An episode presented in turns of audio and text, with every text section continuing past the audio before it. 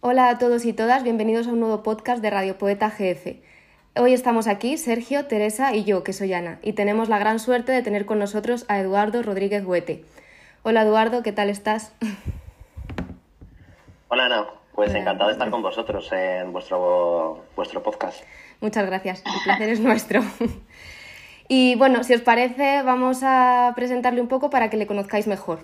Eduardo es educador de infantil con posgrado en Pedagogía Infantil Waldorf y está continuamente formándose en el Instituto Pickler Loxi de Budapest. También colabora en un proyecto de acción social para niños y niñas de 0 a 3 años. Pertenece a la asociación La Huella de Alba, dedicada a dar apoyo psicopedagógico a profesionales y familias.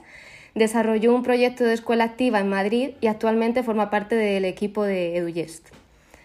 Y ahora vamos a empezar con las preguntas. Y pues la primera sería, ¿cómo definirías la palabra juego? Y si podría decirse que durante el juego es cuando somos más auténticos. Em, a ver, yo creo que el juego, o para mí el juego, es eh, la actividad central del niño. Es lo que su, su, mundo, su vida gira en torno al juego. Es cierto que como adultos muchas veces enfocamos en el juego en un momento muy concreto, una actividad muy concreta del día, que normalmente suele ir asociadas a unos espacios, unos materiales muy concretos. Sin embargo, el niño no tiene esa concepción tan limitadora de lo que es eh, su desarrollo del juego. Es, para él todo el día a día es juego y, y no quiero decir que, que, con esto que esté, que quiera estar jugando con el adulto constantemente, sino que su proyecto, sus ideas, eh, su desarrollo cognitivo va siempre enfocado a esta parte eh, creativa, de hacer, de construir, de desarrollarse. Y entonces para mí es una actividad sobre la que, sobre la que gira todo en torno al niño. Es decir, no, es algo concreto, una actividad concreta del día, sino que es, digamos que para mí es todo, todo el mundo, todo lo que pertenece al niño, el mundo en el que vive el niño, para él es todo juego es donde desarrolla toda su actividad, sobre todo en el sentido que él constantemente está desarrollando proyectos, iniciativas, intereses, eh, y, a partir de ahí es cierto que cuando tiene unos materiales muy concretos o está en espacios muy concretos, el adulto ya lo asocia a proyectos de juego, pero en realidad podemos ver que un niño también tiene un proyecto de juego cuando va a la comida, en el sentido que él desarrolla un proyecto para ver cómo se siente en la silla. Entonces también esto es parte también de del juego en lo que entendemos como eh, proyectos, iniciativas, intereses. Genial, muchas gracias. Luego también, eh, un poco, pues hablando del juego, queríamos saber si es necesario jugar nosotros como adultos con las criaturas y cuál sería nuestro papel durante el juego de, de, estas criaturas. A ver, esta es como la gran pregunta que siempre existe, ¿no? De, si, si, si, tenemos que jugar con los niños, si no tenemos que jugar. Yo siempre digo que hay, que, por un lado, hay que entender que hay dos necesidades. Por un lado la de los niños y por otro la de los adultos. Em, en principio nosotros deberíamos estar para cubrir necesidades de niños, no de adultos. Es decir, que si nosotros tenemos muchas ganas de jugar, pues eso sería otra cosa muy diferente. Ahora bien, ¿surge la duda de que un niño necesite a un adulto para desarrollar su proyecto de juego? Yo creo que no el, niño no necesita al adulto para desarrollar su proyecto de juego, para elaborarlo. Esto es, con, es, algo innato que, nacemos con esta capacidad. Sí que es cierto que el, niño necesita al adulto para una serie de condiciones necesarias para que él pueda desarrollar su juego en plenitud. Y aquí podemos ver cuál sería el papel del adulto, que creo que tiene un papel muy, muy relevante, alejado un poco de, la, de, los pensamientos más tradicionales en los que tiene un papel muy activo y muy interventivo, sino yo creo que aquí el papel del adulto cobra un papel relevante en el sentido de que cubre las necesidades y las condiciones físicas y emocionales del niño para que durante el juego él pueda desarrollarlo con seguridad y confianza sin demandar al adulto.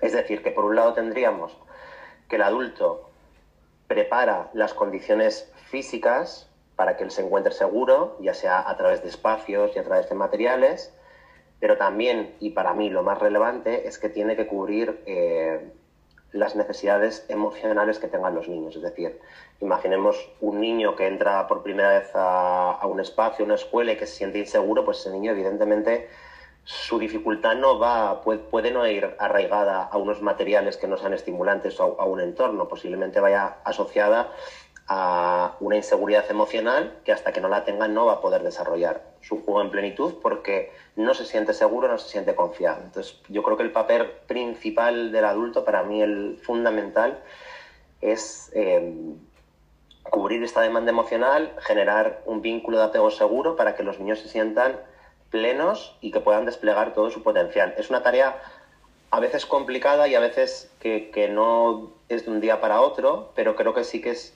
tremendamente necesaria y que creo que para mí es como prácticamente la llave que, digamos que soluciona o que abre todas las dificultades en las que muchas veces o casos de dificultad que encontramos en el juego de los niños. Por eso creo que el papel del adulto es tremendamente fundamental, pero muy alejado un poco del pensamiento tradicional en la que tenemos que tener un papel interventivo durante el juego. Digamos que aquí el papel del adulto sería como prepararlo todo previamente para que durante el juego el niño no tenga que, vincularse directamente al adulto, sino que se sienta seguro, se sienta confiado, porque tiene todas sus necesidades cubiertas, entre ellas las emocionales, y por ello puede desplegarlo en plenitud. Pues imaginemos también, ¿no? Pues cuando un niño tiene hambre, evidentemente su, su, desarrollo del juego no va a ser igual, porque va a demandar al adulto que cubra esa necesidad constantemente, va a estar o cuando un niño tiene sueño, pues lo mismo, un niño está muy cansado, va a demandar al adulto que cubra esa necesidad. Bueno, pues cuando hay una carencia emocional, también va a demandar al adulto. Va a demandarle y por lo tanto no va a poder dedicar ese tiempo, emplearlo en desarrollar su actividad en plenitud. Vale, entonces sí, podríamos decir que el papel es mm, de observador, estando presentes y disponibles para, para ellos si nos, si nos necesitan en, en alguna ocasión. estar presentes con ellos durante el juego, pero sin intervenir en ese juego.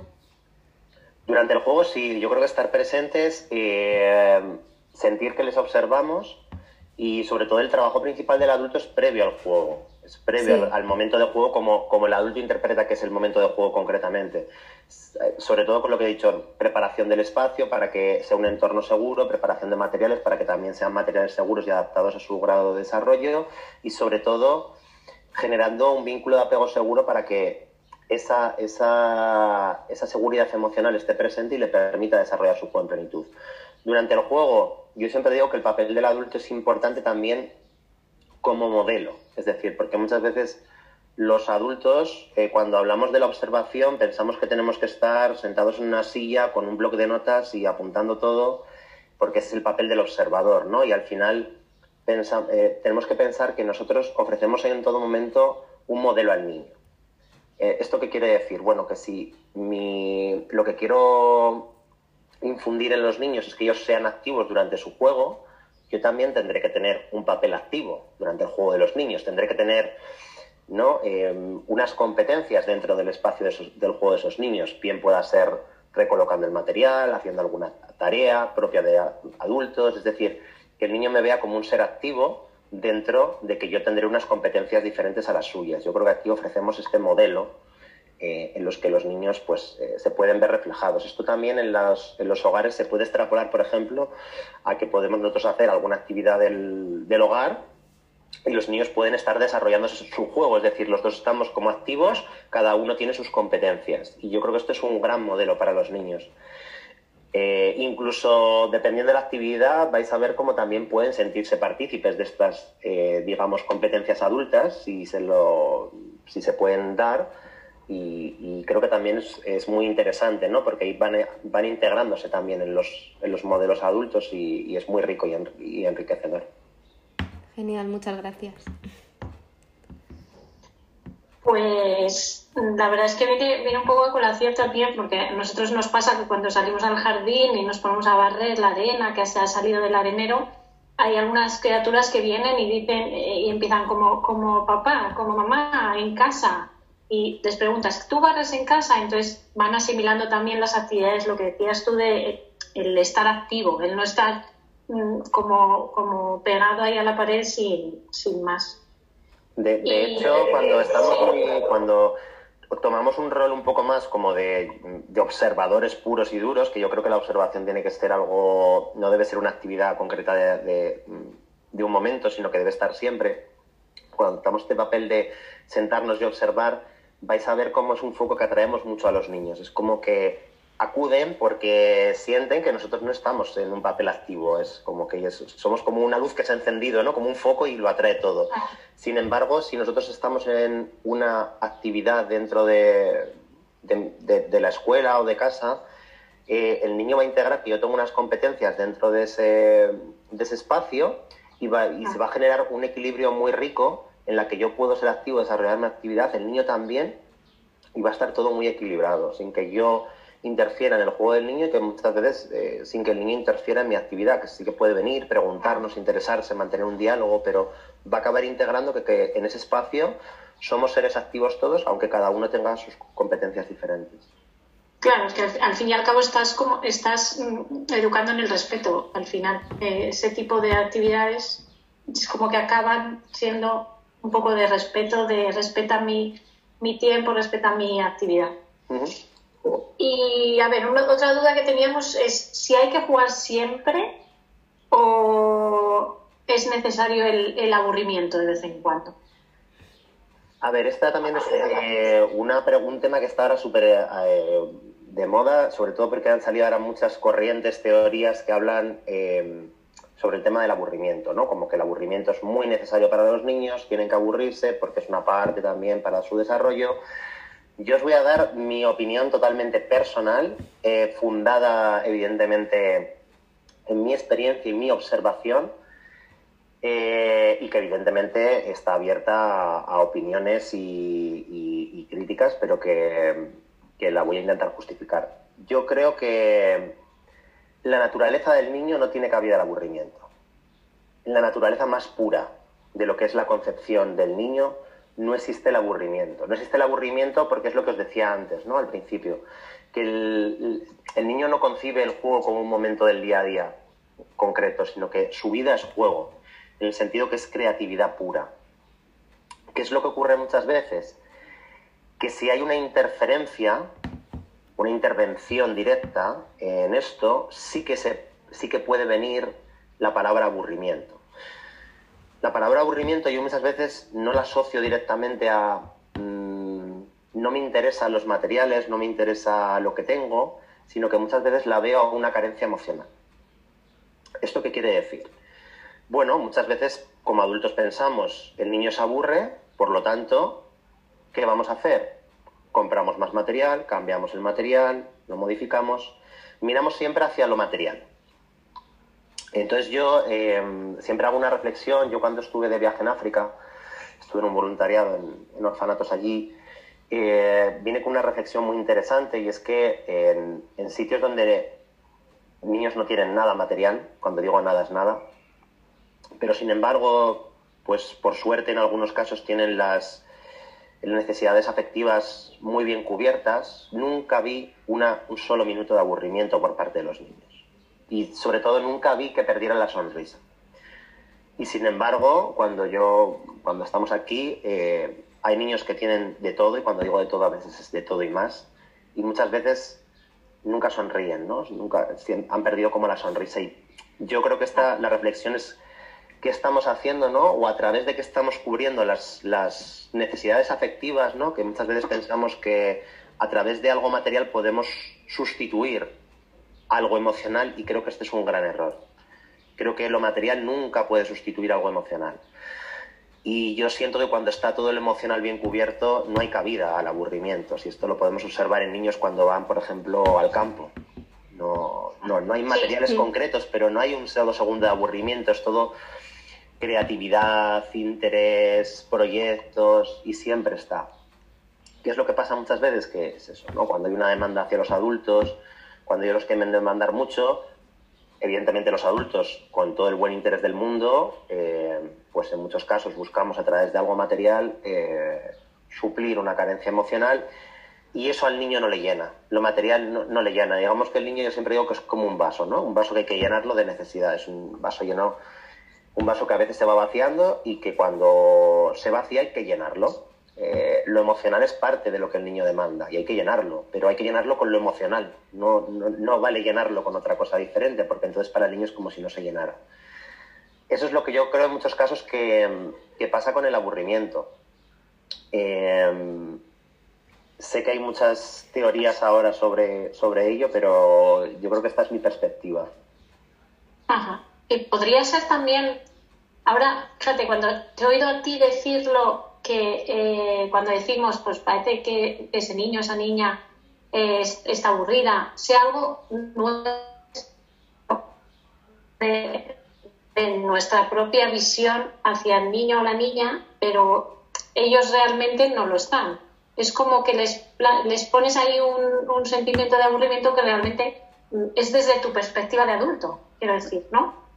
no sé Hombre, si es evidente que no, sí, sí, sí, es evidente que a no ser que ve, claro, aquí habría que definir muy bien qué es lo que el adulto considera que es aburrimiento, porque sí que es cierto que hay, habrá niños que te digan verbalmente, me aburro, sí. puede ser, claro. pero en, en la gran mayoría, en el 0,3, esto puede no ocurrir y que nosotros pensemos que un niño se aburre por el hecho de que eh, no desarrolla su actividad conforme a lo que yo esperaba. Que esto claro, es lo que suele, o esté sentado, suele pasar. simplemente. Sí. Esto, es, esto es. Claro. Es cierto, ¿no? Eh, sab- ¿Sabéis lo que pasa muchas veces? Que yo creo que eh, como seres humanos, eh, y, y muchas veces eh, buscamos siempre, eh, digamos, las soluciones fuera de nuestro entorno. Es decir, si yo veo a un niño que está sentado en una silla, lo sencillo es decir, se aburre. A lo mejor lo complicado es decir, el niño se siente inseguro conmigo, porque no tiene un vínculo seguro, porque eso implicaría que yo tengo un papel responsable en eso. Y por lo tanto implica mirarme hacia mí mismo. Y normalmente el ser humano no, no suele hacer esto, suele mirar más hacia afuera y menos hacia adentro. Yo creo que siempre digo que las soluciones, primero hay que buscarlas dentro de uno mismo y a partir de ahí es cuando podemos empezar a trabajar sobre el resto. Si ni siquiera he explorado sobre mí mismo, es muy difícil explorar sobre el resto. Pero yo siempre digo que hay que ver qué puedo hacer yo Ujú. antes de mm, qué material tengo que introducir nuevo, novedoso. Bueno, quería hacer un pequeño hincapié en esto, que me ha resultado muy interesante. Eh, porque claro, en estas edades, eh, pensar en un niño o una niña aburrido, eh, digo que han tenido que ver ya todo el mundo, ¿no? Porque es que hay tantas cosas ahí fuera que les faltan por ver que no es imposible que estén aburridos. Eso no puede ser, ¿vale? Eh, hay una necesidad que no está cubierta, me cuadra. Que sea de higiene, de alimentación o de sueño, eh, puede resultar más evidente. Pero, mm, ¿qué, ¿podrías ponernos un ejemplo de una necesidad, en este caso emocional, que parece que sería, la que más cuadraría, que haga que un niño o una niña dejen de, de tener, eh, o sea, que, que esa necesidad superponga la necesidad de explorar? ¿Podrías ponernos un ejemplo concreto? Sí, concreto? sí, os puedo poner ejemplo que seguramente vais a ver en vuestro día a día mucho. Y las familias seguramente también en su día a día. Eh, mirad, los niños cuando buscan un vínculo afectivo seguro, eh, entre otras cosas, lo que buscan es un adulto que esté presente al 100%. ¿Qué quiere decir esto de un adulto presente al 100%? No solo que esté presente de cuerpo, que evidentemente pues estará cuando está presente con los niños, sino también mentalmente. Es decir, yo estoy con los niños y acompaño ese momento mentalmente. Es decir, no estoy pensando en tengo que coger luego 15 baberos y que no se me olvide luego coger los abrigos para salir al patio y qué. Porque cuando nosotros estamos fuera del presente, el niño percibe esa actitud y por lo tanto va a encontrar medios o herramientas para, como yo digo, tocar la campanita y decirnos, vuelve, tienes que estar aquí. Nosotros nunca, nunca normalmente no lo asociamos a, a, a esto, ¿no? Es como, uf, ya me está demandando, ya me está demandando. Esto en, en, las casas pasa mucho, yo como padre también puedo dar mi experiencia, eh, que hagan la prueba todos los padres de cuando un niño está en su actividad, sentarse y que el padre se ponga a ver el móvil, o la madre. ¿Qué es lo que ocurre? ¿No? Pues yo puedo estar presente físicamente, pero mi, mi pensamiento eh, no está ahí, ¿no? Em, y diréis, ya, pero es que ahí está el papá o la mamá haciendo su actividad, entonces se podría compatibilizar. Ya, pero para el niño ver el móvil no es una actividad, porque no ve el fin concreto de eso. Leer un libro no es una actividad, porque no ve el fin, no puede ver el resultado de eso. Sin embargo, pasar el aspirador sí, porque puede ver un resultado. Y además es algo mecánico que no requiere eh, una concentración plena en ello y que puede mantener también la atención hacia el niño. Eh, este sería para mí el ejemplo más claro de lo que muchas veces ocurre en el día a día, es que también porque nuestra sociedad nos dice que, si hacemos 10 cosas a la vez son mejores que dos y por lo tanto nuestra cabeza tiene que estar en, cinco sitios, pero no en el que estamos ahora, ¿no? Y en cinco, pero en ninguno. En ninguno, eso es. Y yo siempre digo, es una bonita experiencia, aunque sea durante 30 minutos, se puede empezar por 30 minutos, por una hora al día el estar cada vez más presentes incluso de pensamiento en esos momentos y vais a ver cómo todo fluye y está equilibrado y que no solo todo fluye, sino que yo también disfruto más de lo que hago.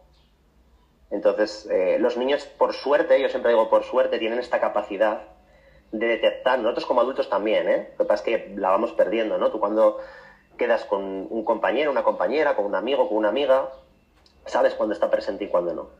Lo sabes ¿no? Y hay un momento que le dices, pero ¿me estás escuchando? ¿no? Es como lo, tú lo detectas, ¿no? Y, la imagen que se te queda de alguien que te escucha plenamente y quien no, condiciona la relación que vas a tener con esa persona. Pues con los niños pasa exactamente lo mismo. Eh, por lo tanto, yo creo que esta, para mí es el ejemplo más significativo porque es el que más veces se nos va a dar en el día a día.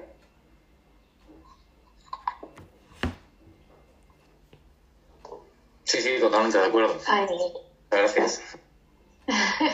No, digo que sea, no es fácil, ¿eh? Yo, no digo que sea fácil porque estar presente durante eh, siete horas o una familia durante todo un fin de semana, yo sé que es agotador porque no nos educan para esto. nuestra cultura no nos educa para estar presentes, al revés. Eh, pero también yo digo que es algo que se puede entrenar. Esto es como, pues, como hacer deporte, ¿no? O cualquier otra cosa que se entrena, que el primer día lo hago cinco minutos y estoy agotado, pero oye, igual llevo un mes y y puedo hacerlo ya durante una hora, dos horas. Entonces yo creo que es la voluntad de intentar vivir más en el presente.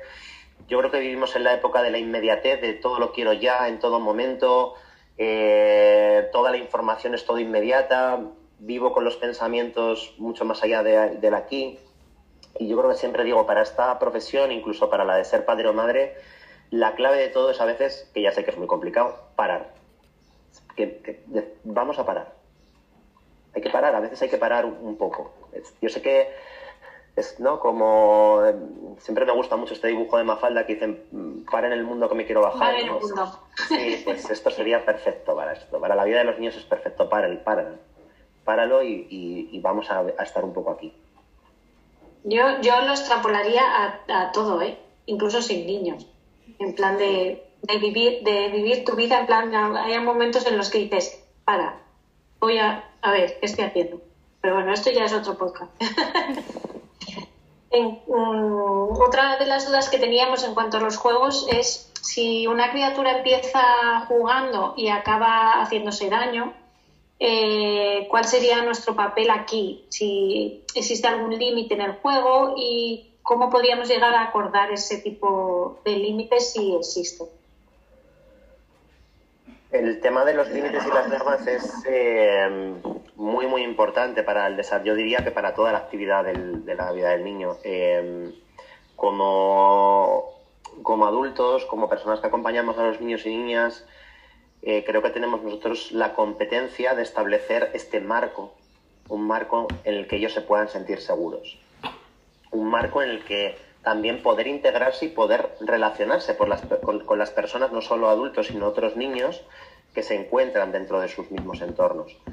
Digamos que las normas y los límites eh, le permiten desarrollarse con mucha mayor seguridad, por lo tanto yo creo que son muy, muy necesarias. Eh, ahora bien, ¿de quién son competencia? ¿no? De los adultos, de los niños, pueden ser consensuadas, no consensuadas. Pues bueno, yo creo que hay ciertas normas que han de ser competencias de los adultos, sí que es cierto que quien ha de establecer las normas y los límites han de, han de ser los adultos, sobre todo y principalmente que velen y garanticen su seguridad, que es lo más primordial, su seguridad física, pero también su seguridad emocional, que muchas veces lo olvidamos. Eh, muchas veces hay entornos que están muy acondicionados para que haya una seguridad física, pero nos olvidamos de la parte emocional y eso también debería cubrirse. Y, a partir de ahí, de, este, de, estos, de estas normas y límites que velen por la seguridad de los niños, eh, puede haber ciertas normas o tipologías de normas que pueden llegar a ser consensuadas, ¿vale? Que puedan llegar a tener cierta flexibilidad o que puedan dar lugar a que sean flexibles. Pero digamos que el marco, el grueso, yo creo que es el, adulto quien, quien establece estas normas y estos límites y muchas veces si se piensa, bueno, es que las normas y los límites como que parece que coartan, ¿no? O pueden limitar el juego. Yo creo que es al revés. Eh, yo creo que las normas y los límites lo que permiten es establecer entornos más equilibrados y modelos de relación más ricos em, para que ellos puedan desarrollarse en plenitud. Vais a ver que si no hay unas normas claras, unos límites claros, los niños van a buscar cuál es la norma, cuál es el límite claro. Imaginaros, estamos en una habitación y la puerta está abierta ¿Cuál es la tendencia que va a tener siempre el niño? Una escuela, ¿no? Un espacio que la, puerta siempre está abierta. ¿Cuál es la tendencia? Salir por la puerta, salir por la puerta, salir por la puerta. Vais a ver cuando la puerta se cierra ya no están aproximándose a la puerta constantemente, porque saben cuál es el límite, lo tienen claro y eso que les permite desarrollar su actividad. Ya no están interesándose por saber cuál es el límite, porque ya lo sé. Pues ahora puedo desarrollar mi actividad. Tengo el límite claro, ya puedo desarrollar toda mi actividad. Mientras no los haya claros, ellos no van a poder centrarse tan plenamente en su actividad. Por eso creo que es tan importante. Es cierto que hay ciertas normas que, no las podemos ir siempre poniendo a través de los espacios y la preparación de los espacios y que muchas normas y límites van asociadas a relaciones sociales y que es un trabajo también de, tiempo, que no es fácil. Es decir, los niños también em, prueban las normas y los límites para sentirse parte activa en el entorno social. Ellos son seres sociales y para sentirse que son papel activo dentro de este entorno social, porque también están en el entorno social, aunque sean niños, pues uno una, de, las formas de sentirse activos es probar la norma para ver, qué, qué relación tienen con este entorno. Sí, a nosotros nos pasa también alguna de las normas que ponemos en, los espacios, sobre todo en el momento de comida, para que respeten a los que están comiendo. Y bueno, pues al principio pues, pues están continuamente traspasando ese límite que continuamente verbalmente lo estamos diciendo y al final eh, lo adquieren. incluso son entre ellos mismos cuando como tienen... Eh, pues no todos lo adquieren a la misma vez. Entonces, eh, los que lo adquieren más tarde, los que ya lo han adquirido, se acercan y dicen, no, ese es, están comiendo.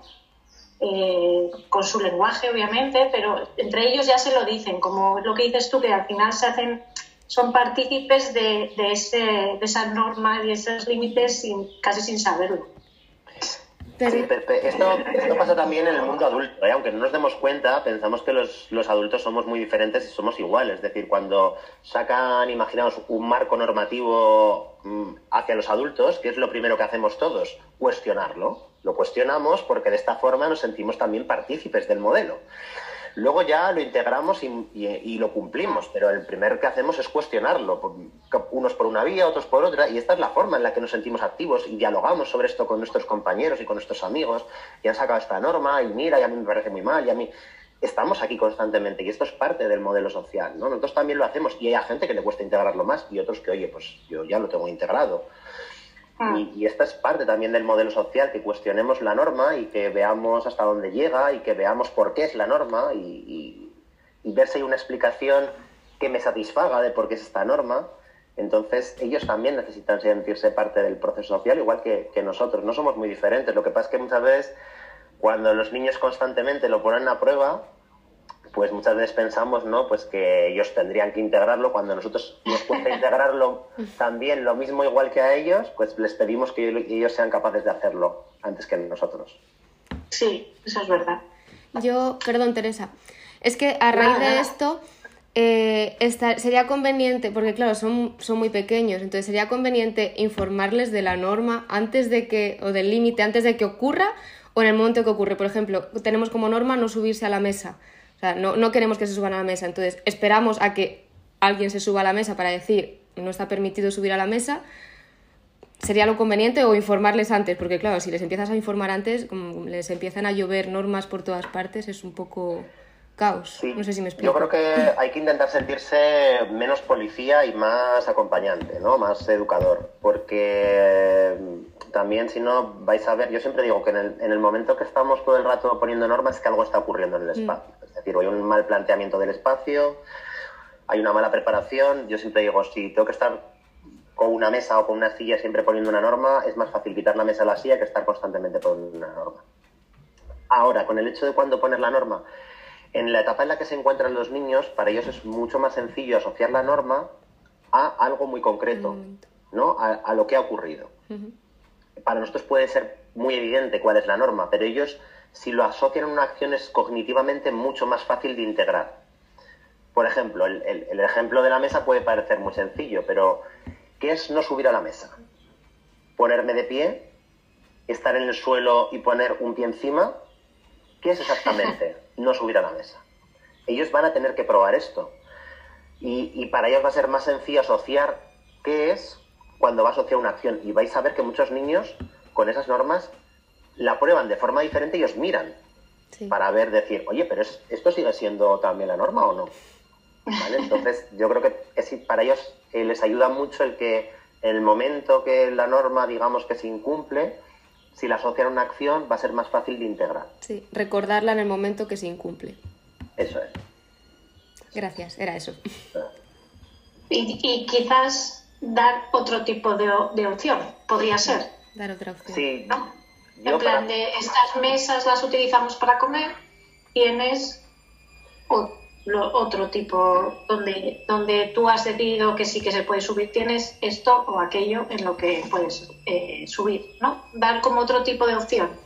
Podría yo, ser. yo creo que por un lado para mí es muy importante que expliquemos la norma porque es, es decir, que no es porque a mí me apetece, sino oye, pues porque la mesa se puede manchar o la mesa la utilizamos para la comida o lo que sea, ¿no? En función de, de, por qué hemos establecido la norma, que tenga una explicación, es decir, que los niños no sientan que es porque hay un adulto que le apetece decir qué se puede y qué no se puede hacer, sino que va asociado realmente a una explicación y que normalmente esa explicación tiene un, razonamiento. Luego hay que dar, sí que es cierto que dar una alternativa es una, es una muy buena opción, siempre y cuando eh, entendamos muy bien cuál es la necesidad del niño. Porque muchas veces la necesidad no tiene que ir asociada a subir o bajar una mesa, igual el incumplimiento de una norma va asociado a quiero que pongas el foco en mí. Entonces, claro, si, yo si, si su necesidad es que quiero que me pongas el foco en mí o que me prestes atención, si yo te le digo la alternativa es subir a este módulo, pues realmente no, no es una alternativa a, a su necesidad. Entonces, sí que es muy importante detectar muy bien cuáles son las necesidades de los niños con respecto a esta parte de incumplimiento de normas, que a veces esto es cierto que no es sencillo detectarlo, pero sí que no asociemos todo el rato a, a, a que todo sea la norma, sino a mirar un poquito más allá, un paso más, un pasito más de decir, no me fijo todo el rato en la norma, sino cuál es la verdadera necesidad, cuál es el verdadero interés, qué es lo que me quiere decir.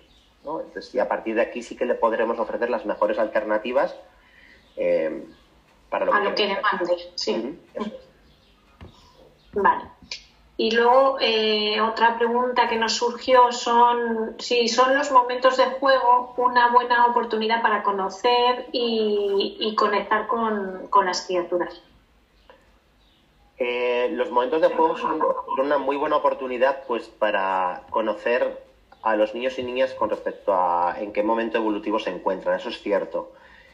Eh, hay veces que lo confundimos como que puede ser momentos de encuentro. Es verdad que, pueden ser momentos de encuentro, pero no lo deberíamos destinar a que este es el momento donde nos encontramos, porque digamos que el juego para mí es una actividad de los niños y que el adulto tiene un papel más secundario o, o más indirecto.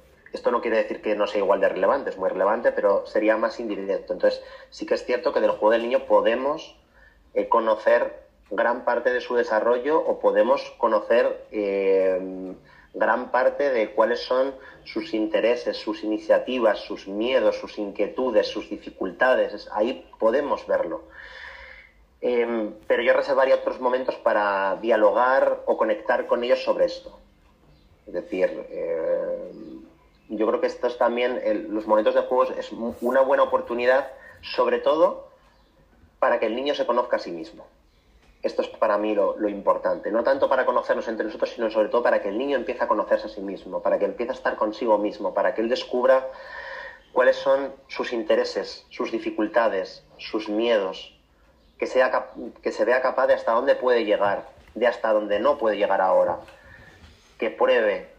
Eh, esta para mí es la parte muy importante, porque aquí yo creo que reside todo, ¿no? Eh, cuando permitimos que se conozcan a sí mismos, construimos personas con mayor autoestima y que se sienten capaces de. Y yo creo que esto es lo, más valioso, permitir esta parte de conocerse a sí mismos. Quizás, y quizás luego eso, eh, eh, ahí tendríamos un papel como más de, de observar mm, y se podría como comunicar más en unos momentos más íntimos, como el momento del cambio, he observado que has subido el módulo. Quiero decir, ahí sí que se puede ver como diciendo, como diciéndole, he estado presente sin estar eh, participando en tu juego. Podríamos darle como la opción de realmente estoy contigo, aunque tú hayas estado jugando todo el rato solo, digamos, entre comillas. Eso es. yo siempre digo que si el niño durante su juego nos demanda con una mirada, siempre hay que recoger esta demanda. Es decir, que si me mira hay que recoger esta demanda, pero muchas veces recogemos, mm, intervenimos sin, sin que haya habido una demanda, ¿no? ya, estamos ahí nosotros, aunque el niño no nos ha demandado, y eso lo que hacemos un poco es como, digamos, interrumpir esta parte de, actividad del niño. Pero sí que es cierto, Teresa, lo que comentas, que hay otros momentos, muchos más momentos en los que yo puedo tener un diálogo, porque ahí sí que hay un momento de relación con el niño, de comunicación en la que yo puedo decirle lo que he observado, eh, para que el niño sienta también de lo que decías tú, ¿no? Aunque no te lo diga en esos momentos, estoy presente y te ah. observo, ¿no? Yo estoy presente y te observo. De una forma natural, no forzada, espontánea, que esta es la forma más interesante. Habrá días que pueda surgir, otros días que no. Y, yo creo que siempre que sea natural y espontáneo, pues yo creo que es, eh, es maravilloso, ¿no? Que puedan existir estos momentos de comunicación y donde se puedan podamos expresar lo que hemos observado y, el mensaje indirecto es te respeto, ¿no? Lo he observado, pero te respeto. Vale, pues muchas gracias, Eduardo. Te dejo con Sergio. tengo, tengo por aquí alguna pregunta más. La primera sería que mm, es sobre el juego y las etiquetas, que, que parece que de alguna manera eh, pueden coartar el movimiento o la forma de juego de, las criaturas.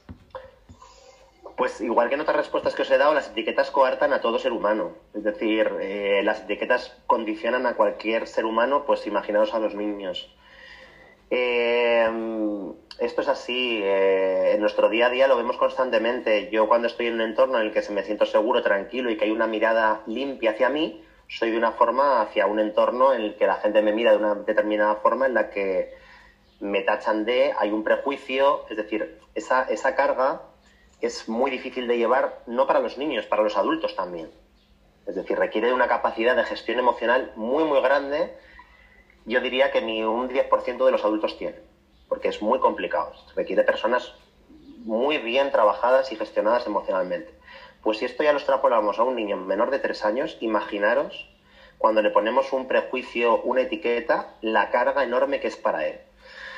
Pues no solo condiciona su, juego, yo diría condiciona prácticamente su vida. Es decir, mientras esté con estas personas que, o este entorno donde estén estas etiquetas, estos prejuicios, pues su mochila va a estar cargada y esto le va a limitar en su desarrollo. Cuando hay una mirada limpia, una mirada eh, que no le condicione, pues el niño es como que no lleva la mochila cargada, se puede liberar y puede realmente sentirse pleno para desarrollar su actividad en plenitud. Eh, yo sé que en muchas ocasiones no se hace intencionadamente este tema de las etiquetas y los juicios, pero sí que es verdad que vivimos en una sociedad cargada de prejuicios y que solemos poner la etiqueta muy rápidamente. Entonces yo creo que hay que ir, lo que digo, ¿no? Es que hay que, igual que nos duchamos o intentamos ducharnos todos los días de cuerpo, hay que limpiarse también de mente ir todos los días lo más limpios posibles y tener una mirada limpia hacia la sociedad y hacia las personas y hacia los niños, porque yo creo que de esta forma, a través de una mirada limpia hacia los demás, les permitimos a nosotros pues brillar más plenamente y a los niños especialmente, para que saquen la luz que llevan dentro, necesitan tener esta mirada limpia por nuestra parte, si no va a ser muy complicado. Es, un, es una gran carga ¿eh? que van a llevar si no. Eh, sería ya otro tema diferente para otro podcast, pero claro, habría quien te, quien te dijera esto, que esa palabra que está usando para llamar a ese niño o esa niña, ese niño o esa niña no la entienden. Pero claro, eh, sabemos, sabemos que aunque puedan entenderla, eh, de alguna manera sí que entienden todo lo que hay detrás. ¿Cómo podríamos, es que se queda para otro podcast este tema, pero cómo podrías a lo mejor de manera un poco breve. Mm, o sea, los niños, como bien dice Sergio, entienden todo y, lo que más entienden es el lenguaje no verbal. Y los niños entienden mejor que nadie una mirada. Y las miradas a veces dicen más que una sola palabra. Eh, entonces, claro, cuando hay una mirada y hay un tono corporal y hay un, hay, eh, un contacto y hay una cercanía o no la hay o hay una distancia, pues esto los niños lo entienden. Eh, lo entienden mejor que nosotros, eh, porque la comunicación que más información da es la comunicación no verbal, entonces pueden, a lo mejor podemos pensar que a lo mejor alguna palabra no la asocian, pero creedme que entienden todo el lenguaje no verbal que hacemos como adultos y a través, las palabras pueden mentir, pero el lenguaje no, el lenguaje no verbal es no miente, podemos podemos ser los mejores actores que no vamos a engañar. Entonces, eh, eso va a estar, como bien dices, la intención está y la intención también va reflejada en esto, en mis miradas, en mis gestos y, eso, eso llega. Son probablemente los, mejores críticos de, respecto a las, actuaciones. Los mejores, los mejores, los que nos hacen siempre que tengamos que revisarnos, de decir, uff, es que yo pensaba que venía en plenitud, pero igual hay algo que no. Y qué bien, ¿no? Que estén para hacer eso, porque ellos son los que ¿no? Tienen esta mirada eh, que nos permite también, eh, nos dan la oportunidad también de estar mejor con nosotros mismos. Yo lo veo muchas veces así, nos dan la oportunidad no solo de estar mejor con ellos, sino con nosotros mismos. Pues aprovechémosla. Pues nada, nos queda una última pregunta, Eduardo, y voy con ella. Eh, cuando vemos un juego que como adultos eh, no nos gusta porque es violento o tiene alguna connotación sexual con, un objeto, ¿tenemos que pararlo o esperamos a que exploren? ¿Y podría ser esto una forma de conocerse y de canalizar emociones? Pues em, igual que antes hemos hablado de las normas, los límites, yo creo que hay que tener muy claro em, qué normas y límites hay en los entornos en los que estamos Em, yo creo que siempre que, para mí es muy importante que toda, en todo entorno debe existir una norma que es básica, que es el respeto a los demás y uno mismo, y todo incumplimiento de norma o de límite creo que tiene que ir asociado a una intervención. Luego, luego tendríamos que ver cómo ha de ser la intervención, porque es cierto que no en todos los casos ha de ser de la misma forma, pero sí que creo que toda, todo incumplimiento de norma ha de ir asociado a una intervención por parte del adulto.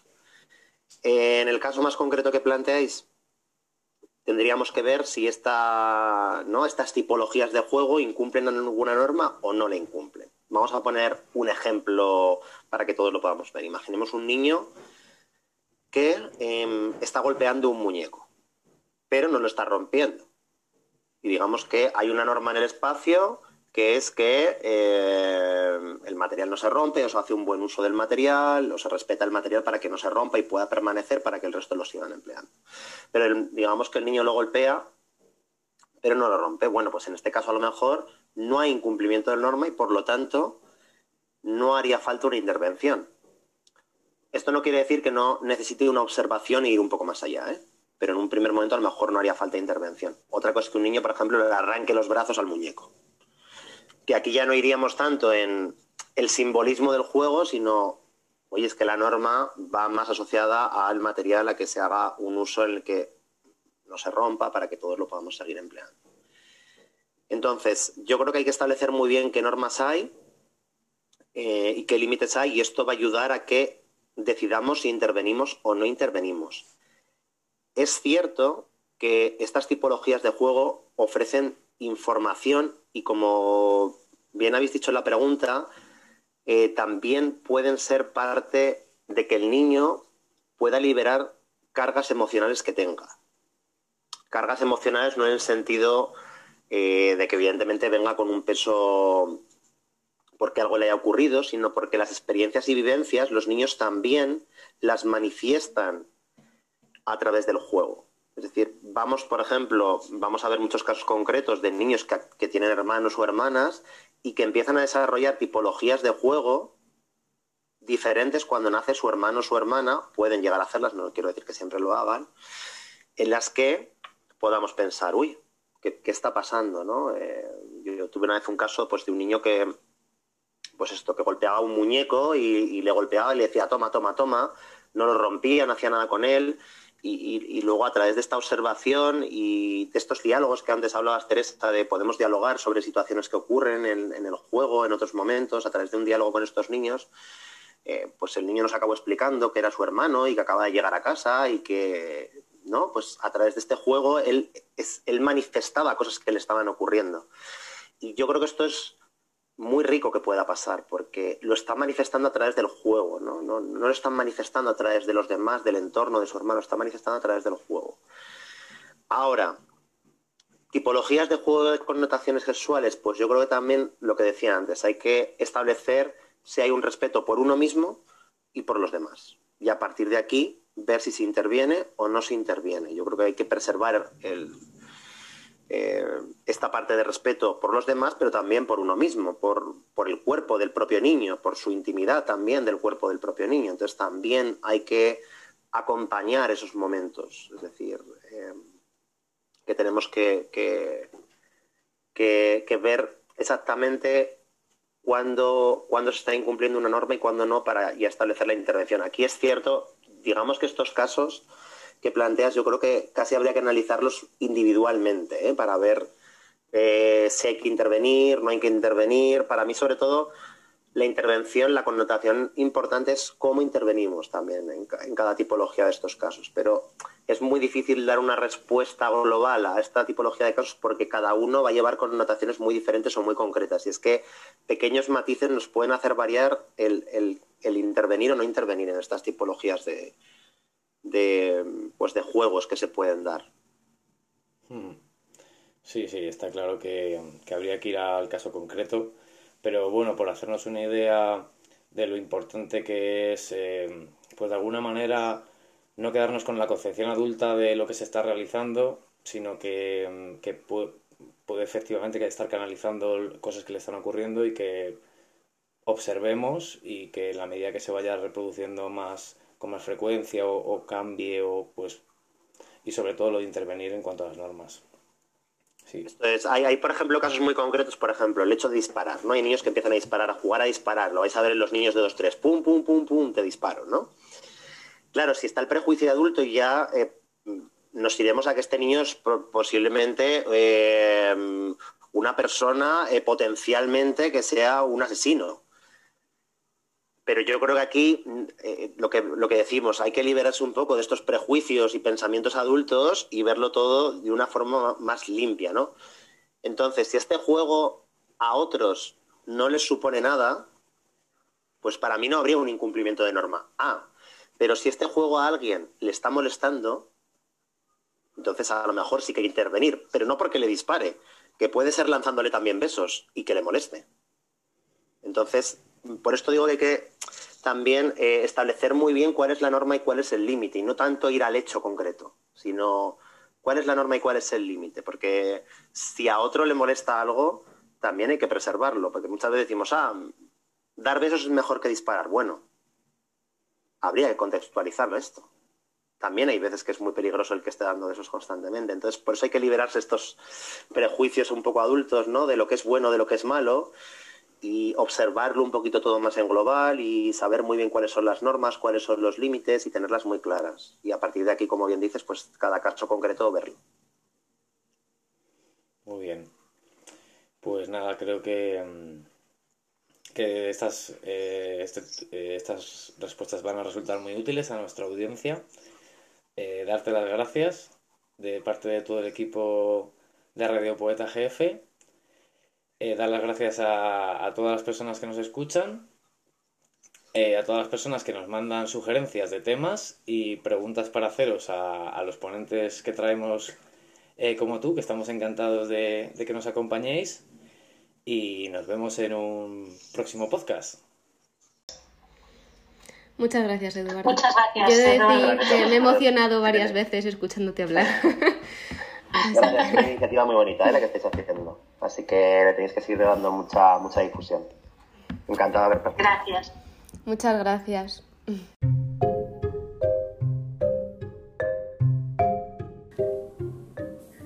Y por si no nos vemos luego, buenos días, buenas tardes y buenas noches.